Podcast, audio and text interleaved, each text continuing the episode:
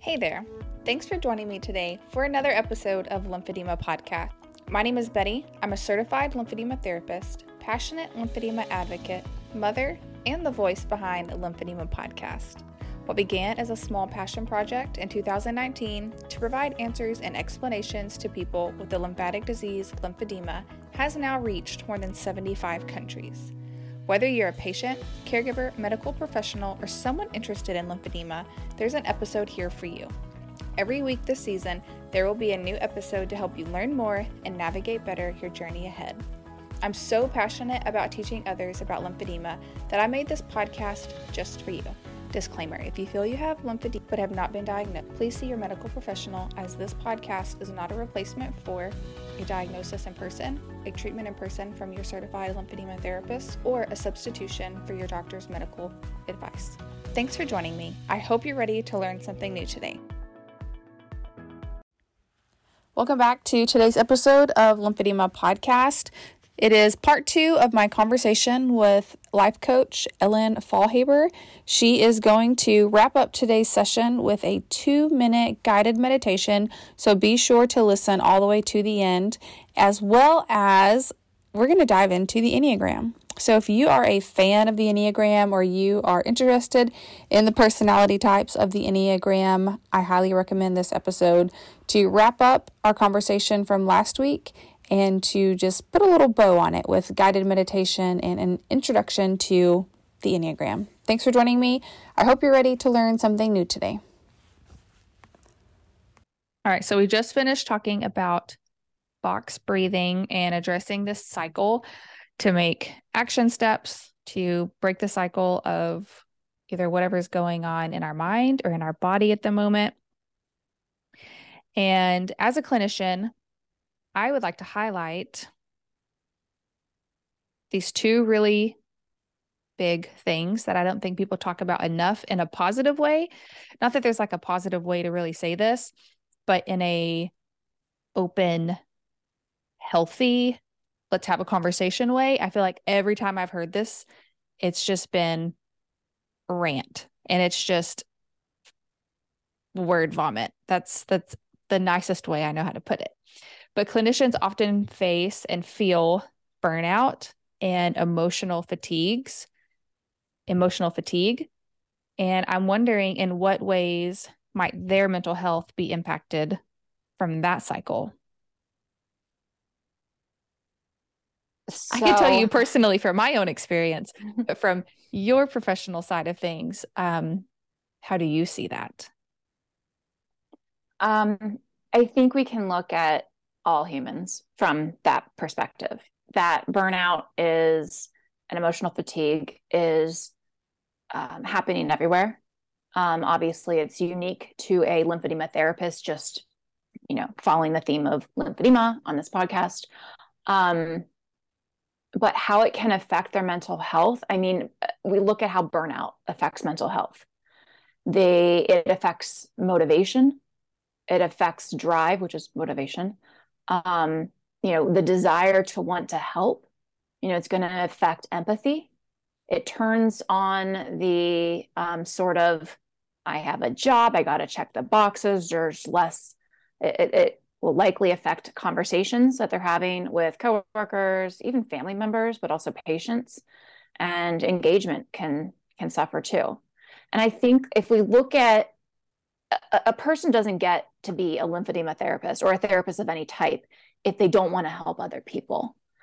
You know that's why you get into this field is because you want to help. You recognize that you yourself have a gift whatever that gift is and it's more than just empathy. You know it's obviously skill but it's compassion and the ability and you have that gift and you want to help others.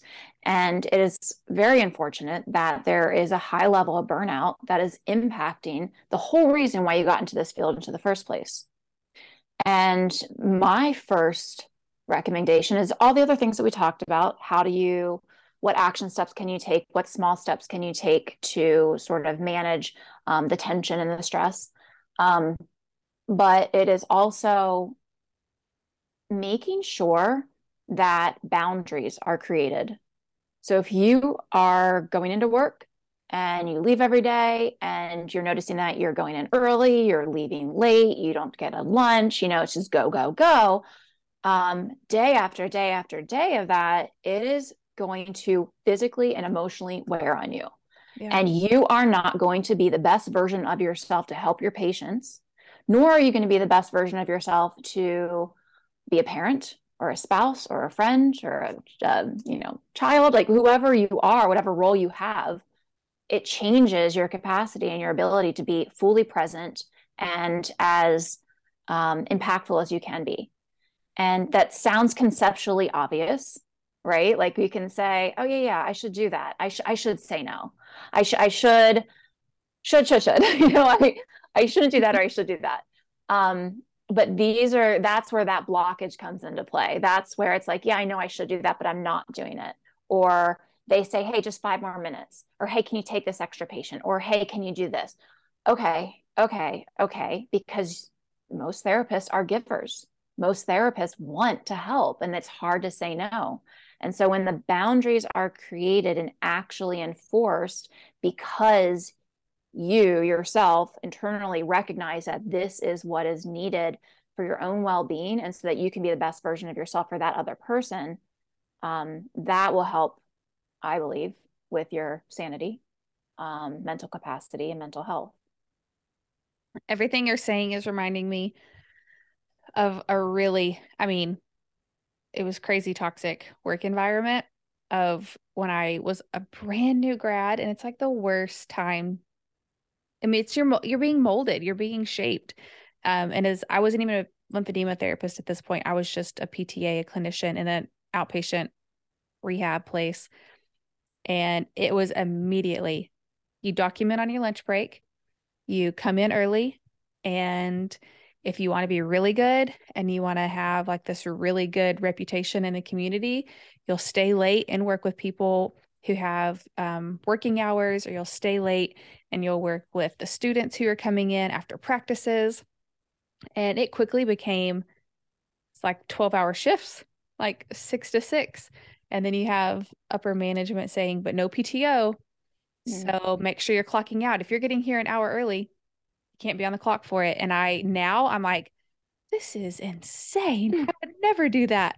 But as a new grad and someone who didn't know better and who was following the leadership of, you know, the senior therapist who had been there for 20 years, I'm like, you guys created this really toxic environment. I actually just had that conversation with a new grad who's in that same clinic now. And I'm like, look, great place to work, great people to work with. You need boundaries. Immediately, mm. you need boundaries. Um, so I can say that now because I'm like 10 years removed from working well, there. But it right. it was hard in the in the moment. That's the thing is that you have 10 years of experience from that, you know, and in the very beginning when you're brand new, it is a little bit more challenging to create boundaries in that in that um, space because you don't know what your limits are yet. So when you're brand new fresh out of school and you're starting off you just you just want to go. And uh, that's, that's a good point. Yeah i mean you don't know what you don't know yet. that's true so that's that's life. That's part of the process. And um we yeah we don't know until you know. Um but once you know though then it's your responsibility to make the changes that are required you're required to make whatever works for you. So you know everyone's different. We have to remember that. Everyone is completely different. They're on different paths and they're on different paces on that path. So you could have you and i'm just i don't let's take you out of uh, you have therapist a who's super motivated. They just want to go go go go go. You know they they might have the time they might have the energy and they seem to be accomplishing it all. And even another one who physically you know they go for pretty fast for the first few years and then they're like ah my my mental health is is taking a beating. I need to i need to slow down. The thing is is that we don't actually know what's going on behind the scenes. We don't know what's going on going on inside of that person's body physically and inside of their head we don't know we only see what we see on the outside so that's the other thing is that you can't really compare yourself to another person to see am I in check? Am I in line? Am I doing the right things? It's got to be that internal focus. So that's where those pauses are super helpful, whether it's the breath pause, deep breath pause, or just a quick timeout. check in with yourself. That's why taking, you know, staycations or actual vacations or breaks periodically just to like, am I doing, am I in check? Am I, is this working for me? Am I going in the right pace, in the right direction? And check in because a visualization for you is if you're going super fast, you have that faucet turned on full blast. It's really hard to stop that water from flowing if you don't pause and take a look at the bucket that you're filling up. Right. So you have to take that pause and say, oh, wait, I'm actually overflowing right now. I need to turn this off. But if you're not taking a pause to check in with things, and it's just going to keep going and going and going and going. And all of a sudden that that faucet that's turned on, it's completely draining you. And then all of a sudden you feel it when you get sick. You feel it when you're you get in a car accident because you weren't focusing. You know, something's going to happen because you disconnected for way too long. Yeah. It it made me think of also your imagery of the brick wall that you have to maybe it's setting boundaries you know is part of getting through the brick wall in a way. Like you have to address that you know what is the issue? Is it is it the burnout? Is it the emotional fatigue? And then how do we and and i know that we're talking about making the brick like going through the brick wall and making it through it but in my mind it could also be making it smaller or giving you distance from that brick wall um, mm-hmm. and maybe boundaries would be a good way to do that and a life coach could help you absolutely. set boundaries or hold you accountable for that check-in like okay it's been a month. How are you feeling? What's the check-in like? Mm-hmm. and are you ready to do your action step? Like are you ready to have this meeting with your manager and tell them that things haven't gotten better or have this follow-up conversation? And um, i could see that being really helpful with having a mm-hmm. life coach to help a clinician through that. Yeah for sure. And and on that note of of working with a life coach in these cases when we go through our day to day emotions it's we try to have a good perspective on things. We try to have a good broad view on what we're going through. We try to incorporate external um, uh, stressors and impact and and how we're feeling internally and how it's connected. We try to do that but so often it's just very common we get lost inside in sort of this like spiral. Or if you if you could imagine that you're inside like a bubble or a sphere or something it's like you have one emotion bouncing off one side of the sphere and going to the other side of the sphere and you're kind of still in this bubble that you're bouncing off. Um, and so having that coach and hearing you talk or a client talk and it could just be this is what happened today. This is the experience and this is how i felt and this is what i did and this is what they did and this is how i felt when they did that and all of this stuff it can seem like just a story. But the life coach is is not just engage in your story. They're listening to you talk. They're watching your body move. They're watching the tone or listening to the tone of your voice and how it's changing watching your face and whether it like scrunches up when you say something or gets expansive when you say something else that's telling another story so we have this nonverbal communication that's coming with the actual verbal communication, plus the tone of the voice that you're speaking with, plus the you know other components that I haven't even mentioned yet, like Enneagram personality type or um, you know the stressful environment that you're in, or all those kind of things. So you have this coach that's sort of encompassing all of this and responds back sort of like as though they hold a mirror up and say, This is what I heard. This is what I'm seeing. What is it? What is that like for you when I say this? Or or does that make sense to you when I share this perspective that you didn't get to, but you're saying all these things that indicate the same thing? And so yeah. it's it's consolidating all that information, reflecting back, and giving you the chance to say, yes, I own that. That is what it is. And now I've named it as such, or not quite, but you're close. And I think this is actually what it is. So it's sort of like, I kind of see this as the coach and you as a client say yeah almost wait that's this and so kind of having that stepping stone you know to getting to that point of clarity and awareness it's kind of bringing to mind that idea of i mean on a more scheduled basis but when you call your best friend or your person you're like just hear me out. Like let's can we just talk through this? But instead of them probably giving you a biased i'm your best friend approach a life coach is going to take into account all the things things that you're not seeing mm-hmm. purposefully or not on purpose and be able to help bring that into perspective while you as the client can connect those dots in a healthy way. That's right. Yeah. Now a break to recognize the sponsors that make Lymphedema Podcast possible. Airos Medical is a pneumatic compression treatment providing upper and lower extremity compression with more than 30 sizes and pump sleeves. Airos is sure to have a product to help you win against lymphedema. Pediatric Lymphedema Alliance is the first pediatric lymphedema garment kit and education resource. Play provides specifically curated kits for pediatric patients by age and stage of lymphedema. The eight hour online course is a great starting point for new therapists or families who are interested in learning more about the fundamentals of pediatric lymphedema management. Juzo family owned compression garments give you the freedom to make the most of every day. Well, you said Enneagram. It's my favorite thing. It's my mm. first time to talk about it on the podcast. So I'm super excited. Good. Um, I love the Enneagram. It's helped me to understand myself better. Uh, leading up, I mean, it's led me to this acceptance of my tendencies and personality.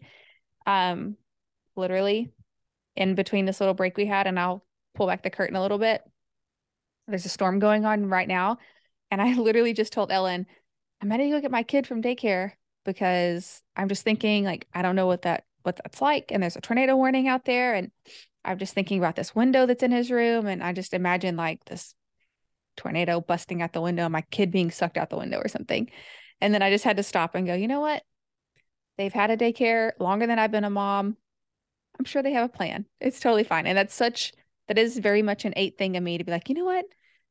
I can do it better or I I need to be in control of this. Let me go and do it. So Right, right. It was it's helped me honestly cuz I probably would have stopped the podcast, been like I need to go and save the world right now. I'll be back. hmm hmm Yeah. So I don't think we'll have time to get into like all the the nine enneagram types and what they all are and the whole you know um, description of them. But you mentioned an eight. You're an eight. One of the um, terms that is used to describe an eight is a challenger.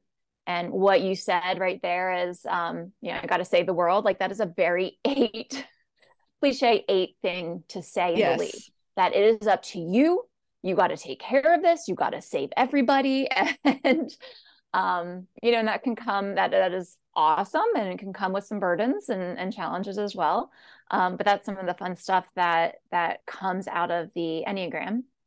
Um, yeah that's so that's i like that you're calm now so you talked yourself out of it. Maybe because i'm here you coached yourself on that one. Um right. So okay we can't jump into all of them but i do just want to like have just a little organic conversation about how might the enneagram coaching help anyone in the audience with management of their and i can't say management of their condition as a you know physical right. management. Um, but how might it help patients and clinicians that would improve their care? You know, it's it, it's improved my mental health as a therapist um, because I know that I can't give and give and give and give and give and give and continue to have something to give um, in a healthy way. So just maybe let's take the patient's perspective. Knowing your tendencies, learning maybe your type, your wing, your ego, all those things if you really want to nerd out and get into the deepness of the Enneagram. How would you see that impacting a patient with a chronic illness in the spans, so like the long game of their their um, chronic illness? So I think it'd be helpful to explain firstly that the Enneagram is a personality typing system. Um, it's a tool to be used. Um, I don't look to the Enneagram as the absolute to everything. I think it's pretty amazing the levels of awareness, um, the levels of depth that you can get into about yourself.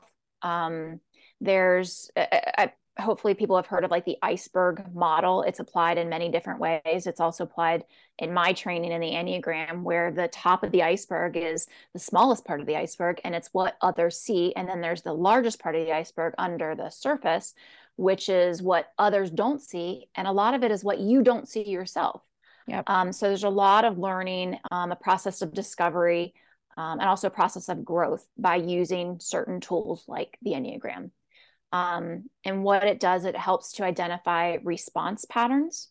So if we can keep this in the perspective of the patient, so it helps to identify response patterns, underlying motivations, true desires, uh, coping methods and mechanisms, um, lots of other things, ways to connect with others, um, ways to fulfill needs, all that kind of stuff. So what it's doing is it's showing you your motivation behind what you're doing. So if you are a patient um, and you know, let's say let's say it's an 8 because that's what you are and that's what mm-hmm. we started with. So let's say you're a patient, a type 8 patient. So you're a challenger type, you you think that it is your when I describe types, I should pause for a second. When I describe types, they're really sort of the average level um, of of ego sort of. So there's sort of the, what i didn't explain yeah. is that there's there's levels of of presence is what i was trained to, to call it. So how present you are how aware and conscious you are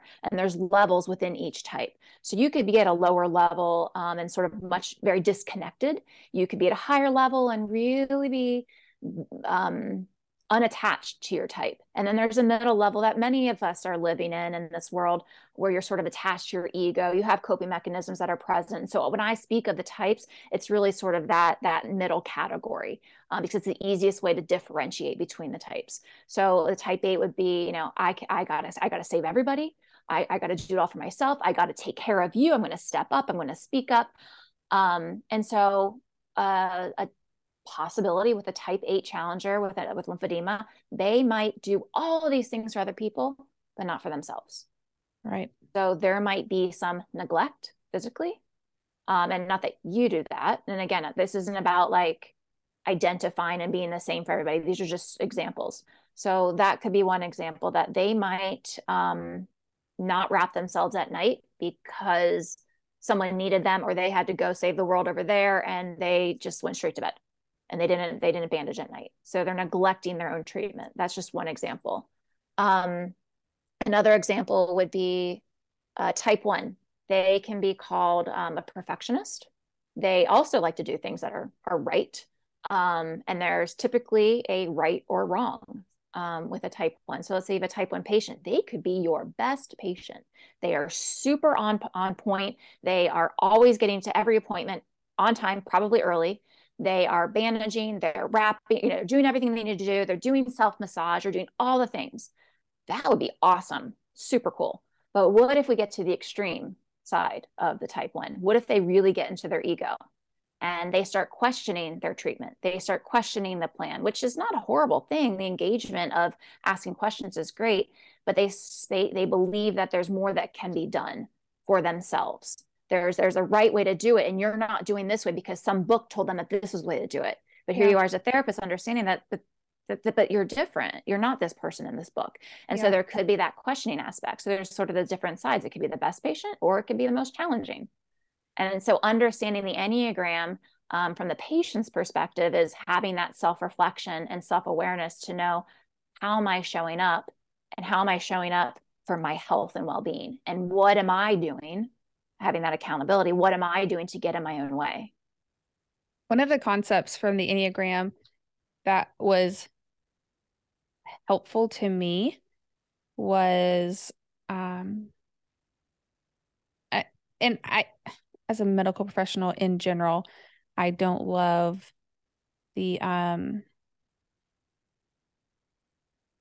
the phrase like he- healthy and unhealthy. So it's usually like and lymphedema are like to the, your affected side or your unaffected mm, side because mm-hmm. the sequencing used to say so you like sequence to the un unhealthy side you sequence away from the unhealthy side but just like that verbiage is not my favorite but something in the enneagram um and stress um and what's the other so like you, you go to this in stress integration but you go like when you're healthy, I guess. Like it's like the healthy and the unhealthy habits kind of.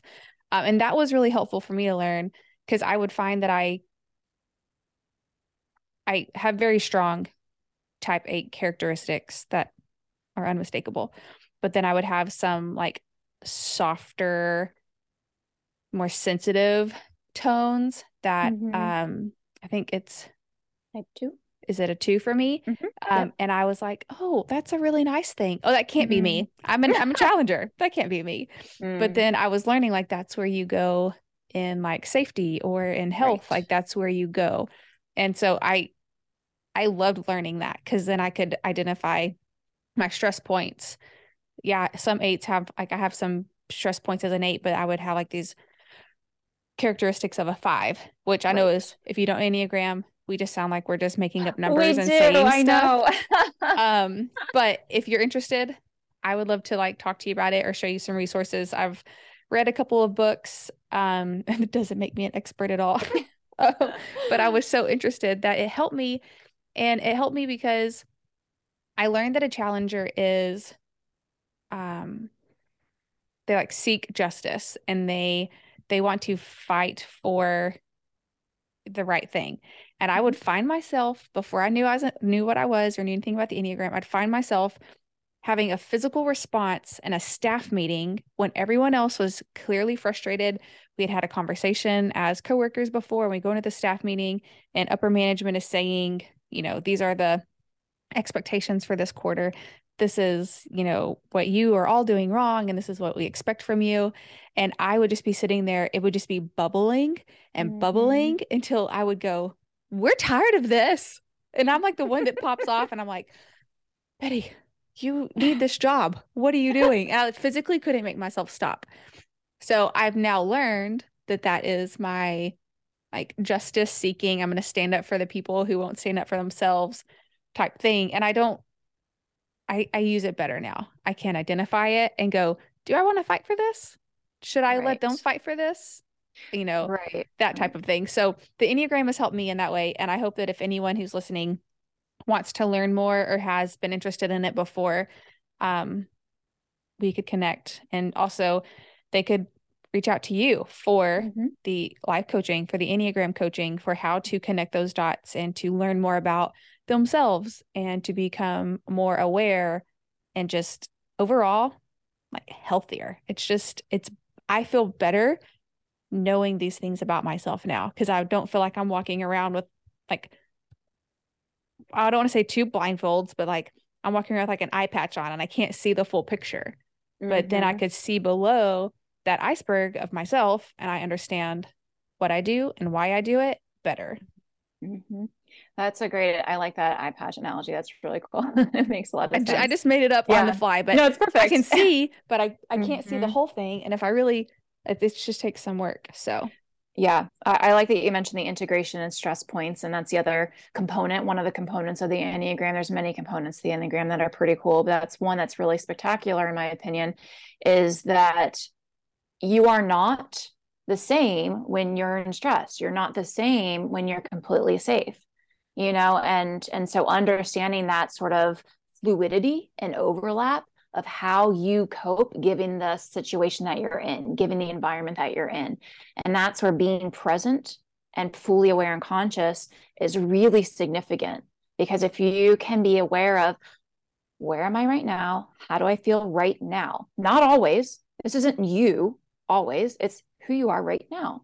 And I feel this way because of this. And so you having the recognition and awareness of your tendency to want to save somebody in that moment when you're feeling everything kind of bubbling up inside of you, that's your somatic cue that mm. I need to breathe. Hold on a minute. Something's about to happen if I don't take this breath, if I don't take a break. Right. And so, but if you didn't yes. know that, it would just, you know, word vomit everywhere but with with the awareness you can catch yourself and that's where understanding how you cope and understanding how you act and understanding the motivation behind why you do it it helps you with your tendencies it helps you be aware of them it helps you manage them you know keep you a little bit calmer i honestly i couldn't have said it better myself just learning learning the tendencies and Enneagram has mm-hmm. I, it's helped me. Me too. Significantly. Me I think that's too. why I like telling everyone about it. As a lymphedema therapist, I like telling people about lymphedema. I was at the dentist this morning and it's like a college, like a student, it's um the College of Dentistry set up. And she was talking about how she has this research paper to write. I'm like, what is it over? And then I'm like, Have you ever heard of lymphedema? And she said, No. And I literally got giggly and giddy and said, Let me tell you. And she's like, What is this crazy person in my chair saying? So I feel the same way about the Enneagram when people are like, No, I don't. And I'm like, Let me tell you because mm-hmm. it's so mm-hmm. good. mm-hmm. Yep. I feel the same way. Yeah. Um, I think that will wrap up our conversation as much as I probably could talk to you for hours on end. Yeah. Well, yeah. Um, I think this will cover it for us. Um, I do like to give my guest an opportunity to leave any words of encouragement for the audience. So, is there anything that you would like to share? A couple points. Okay. So, the first one being, I think we've mentioned a few times um, self awareness, um, self care. But along with self care is self acceptance and self love. And there's a lot of talk about self love, a lot of talk about self care, and all these things. I would love for your audience to consider what that means for them individually mm-hmm. and recognizing what does self care look like to you in your life? What does self acceptance feel like? What does self love feel like? Um, and incorporating that as an integral part of your peace and well being. And the other, um, another point is truly committing to a healthier and more fulfilling lifestyle. Yeah. Um, and by doing that through a commitment to yourself and taking the actions, um, being an active participant in that process of growth um, and healing. And the other is really specifically for the therapist is recognizing that for everything that you do for other people, remember to reflect that back to yourself. So giving yourself the attention, the kindness, patience back to you and accepting that gift that you give to yourself with gratitude. Ellen, thank you for being here today. Thank you for sharing. Thank you for your insight. Um, I'm excited. I hope that even just one person could mm-hmm. reach out to you and learn more um, with you and about themselves as a life coach, Enneagram, um, learning more about their body, through the somatic practice. Um, I do want to close out. I do want to give you the opportunity if you want. Do you want to do a like a quick guided? Yeah. Or yeah.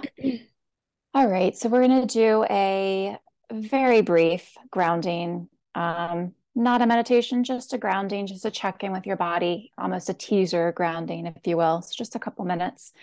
If you feel comfortable, please close your eyes and I invite you to feel into your body. Let gravity have an effect on your body. Let your arms, your back, hips, legs drop into your seat. As you let your body start to unravel, start to relax, let it get heavy. Bring your attention to your breath. If you feel pulled to, take two to three deep cleansing breaths.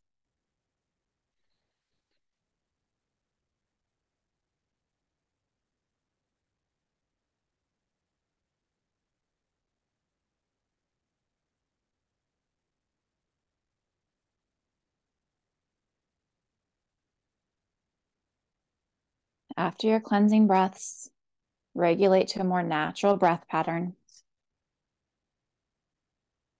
just with your attention on your breath. Nothing to change. Notice the fluidity of your breath. Let yourself take a gentle pause between the inhales and the exhales. So you inhale up, take a pause, exhale out, take a pause. Inhale, pause, exhale, pause. As you continue with your breathing, attention is on it.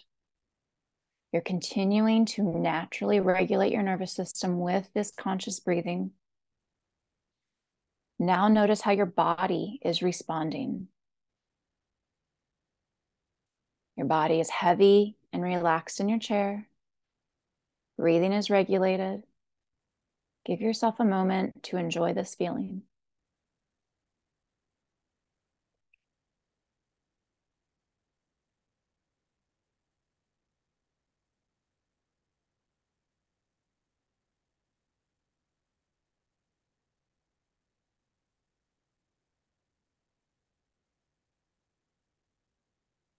Bringing your attention back to your body, bringing your attention back to the room. Softly open your eyes.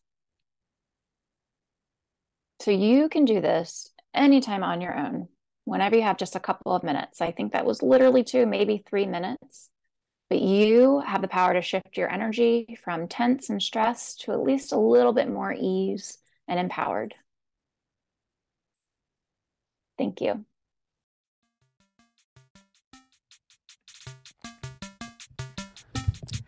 Mother Teresa says loneliness and the feeling of being unwanted is the most terrible poverty. This podcast is here for you to find friendship and a community for your journey with lymphedema.